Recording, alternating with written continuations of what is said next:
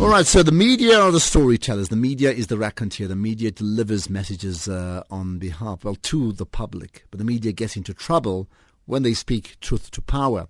That could be the case with a an Ethiopian journalist. We're going to find out more about her story uh, because there's huge publicity today, not just on air, but I think around the world to create, well, to bring attention to her plight. 1,000 days uh, in prison. Sue Valentine with me from the Africa program. Well, he's the Africa program coordinator. Sue, good uh, chatting to you. Hi. Good morning, Ashraf. Good morning indeed. Tell, tell me, who are we talking about and, and what's the story here? Well, Reeyot Alemu is a young Ethiopian woman. She's 33 years old. Um, and she, she was a teacher, but also a newspaper columnist in Ethiopia. And in 2011, as the Arab Spring rolled out uh, across North Africa, a lot, a lot of journalists in Ethiopia were talking about what this might mean for their own country. We're, we're looking at the state of, of their society, their democracy, the lack of uh, democracy and opposition voices. And she was writing about this in her columns. She was interviewing different people from across the political spectrum, and particularly those from opposition groups, as, as one would as a journalist and she was uh, charged in, with terrorism for under very Ethiopia has very broad anti-terrorism laws, uh, which uh, I think many South Africans will be, will be familiar with what that means when you label opposition terrorists, uh, as, as happens so often here under apartheid.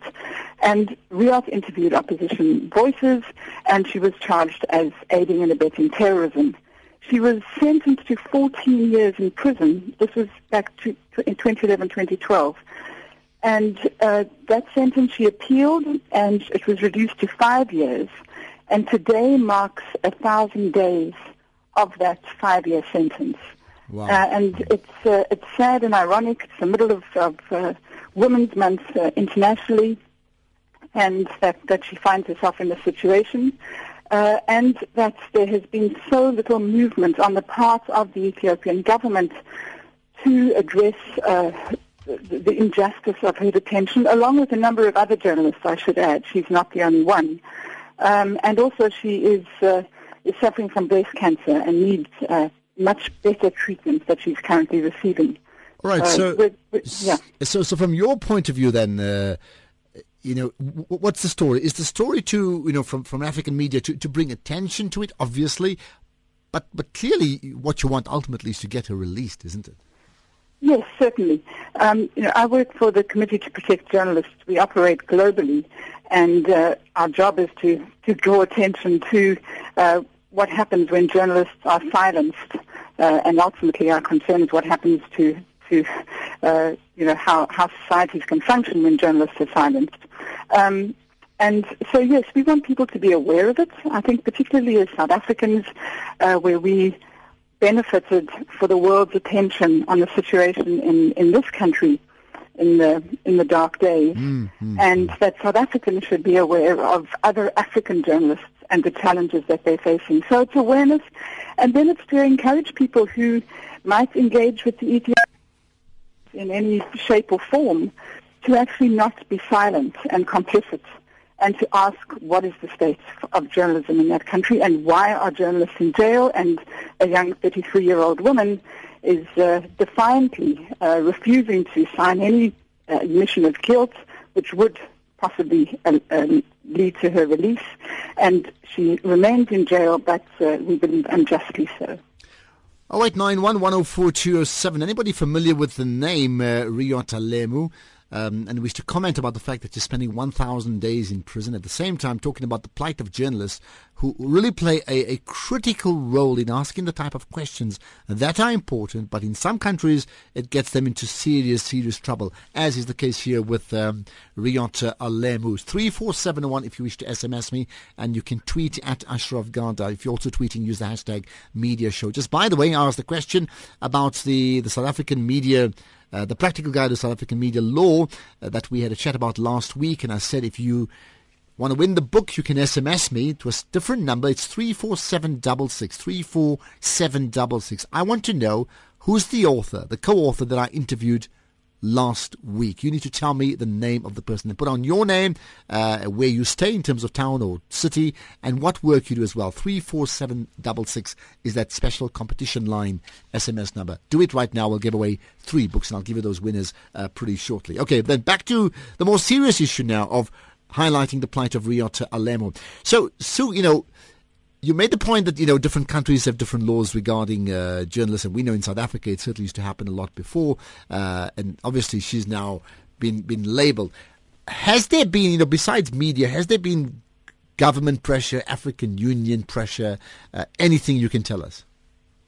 Yes, there has been some. Uh, the Special Rapporteur for Freedom of Expression for the African Union, who is in fact South African Pansy Tlakula, has brought this attention, uh, brought this issue to the attention of Ethiop- Ethiopian authorities.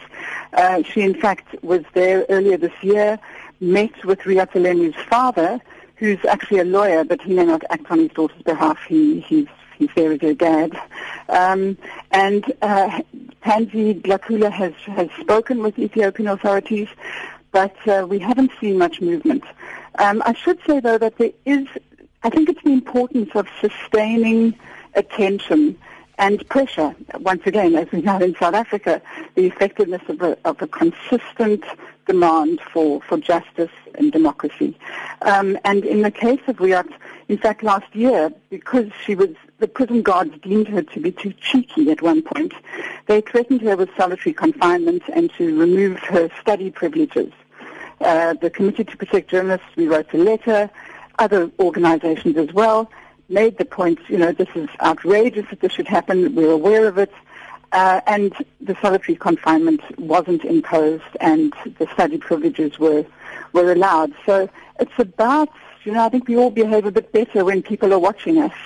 And so that's our, that's the best we can do at the moment is to continue to ask more and more people to watch and to speak out and to maintain a vigilance and to document as the Committee to Protect, to protect Journalists does, mm-hmm. to document what is happening to journalists uh, around the world, but in this case in Ethiopia, where, where Reeyot is one of six or seven other journalists um, serving prison sentences, uh, supposedly okay. for under these very broad anti-terrorism. Right. Besides the, the recommendations or the, or the pressure from people like Pansy Tlakula in, t- in terms of her position regarding media in Africa, you know, is there any light at the end of the tunnel? I mean, do, do you have a sense, being closer to the ground than I am, that uh, you may come back to me in a couple of weeks or months and say, actually, we have some very, very good news?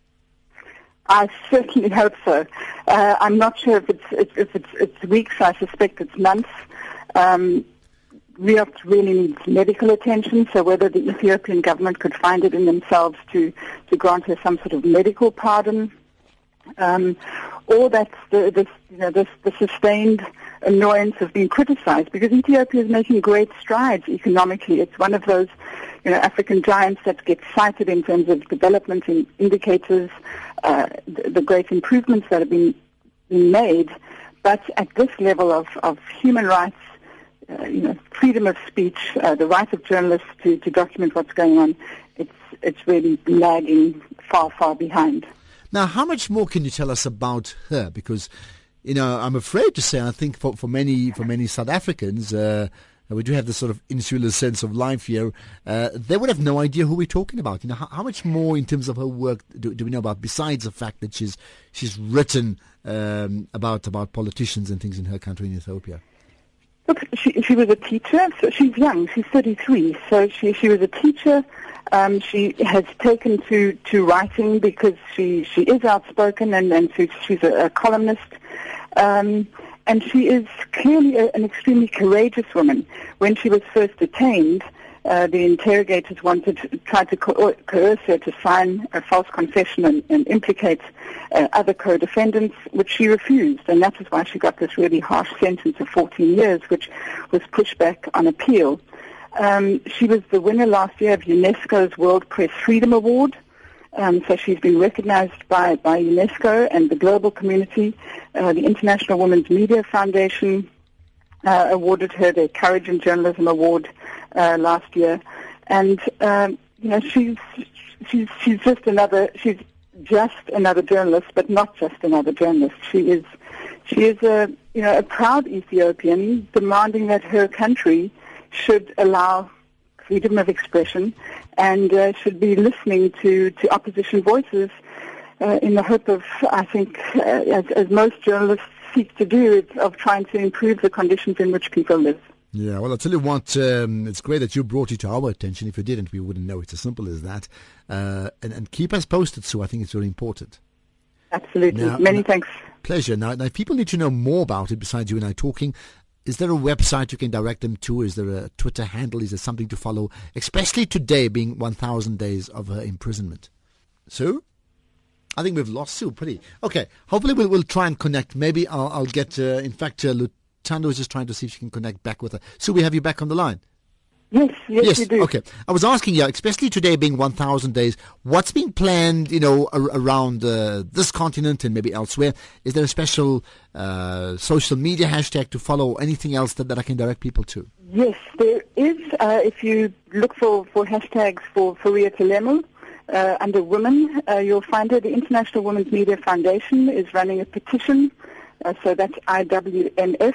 If you looked at their website, you would uh, be able to link to a petition. We had a, a huge thunderclap appeal uh, earlier this year when it was her 33rd birthday in jail. So we, we decided not to repeat that. But the International Women's Media Foundation um, has a petition. Uh, you can find that on their website. And uh, you know, look on look on Twitter and CPJ's website www.cpj.org uh, you will find information about her. And there's also, I will send you a link. There's a, a really good Al Jazeera video about the situation uh, about Reeyot and about other okay, Ethiopian that, journalists. That's great. So if you can do that, tweet tweet the link to me at uh, on my Twitter handle at Ashraf Garda, and if you can post it on my Facebook fan page, it's absolutely great as well. So great Will chatting to you. you. Thanks for your time, and hopefully when we chat again, we'll have even better news uh, about uh, Reeyot Alemu. Thanks so much. Absolutely. Let's hope so. Thank Indeed. you. Thank you.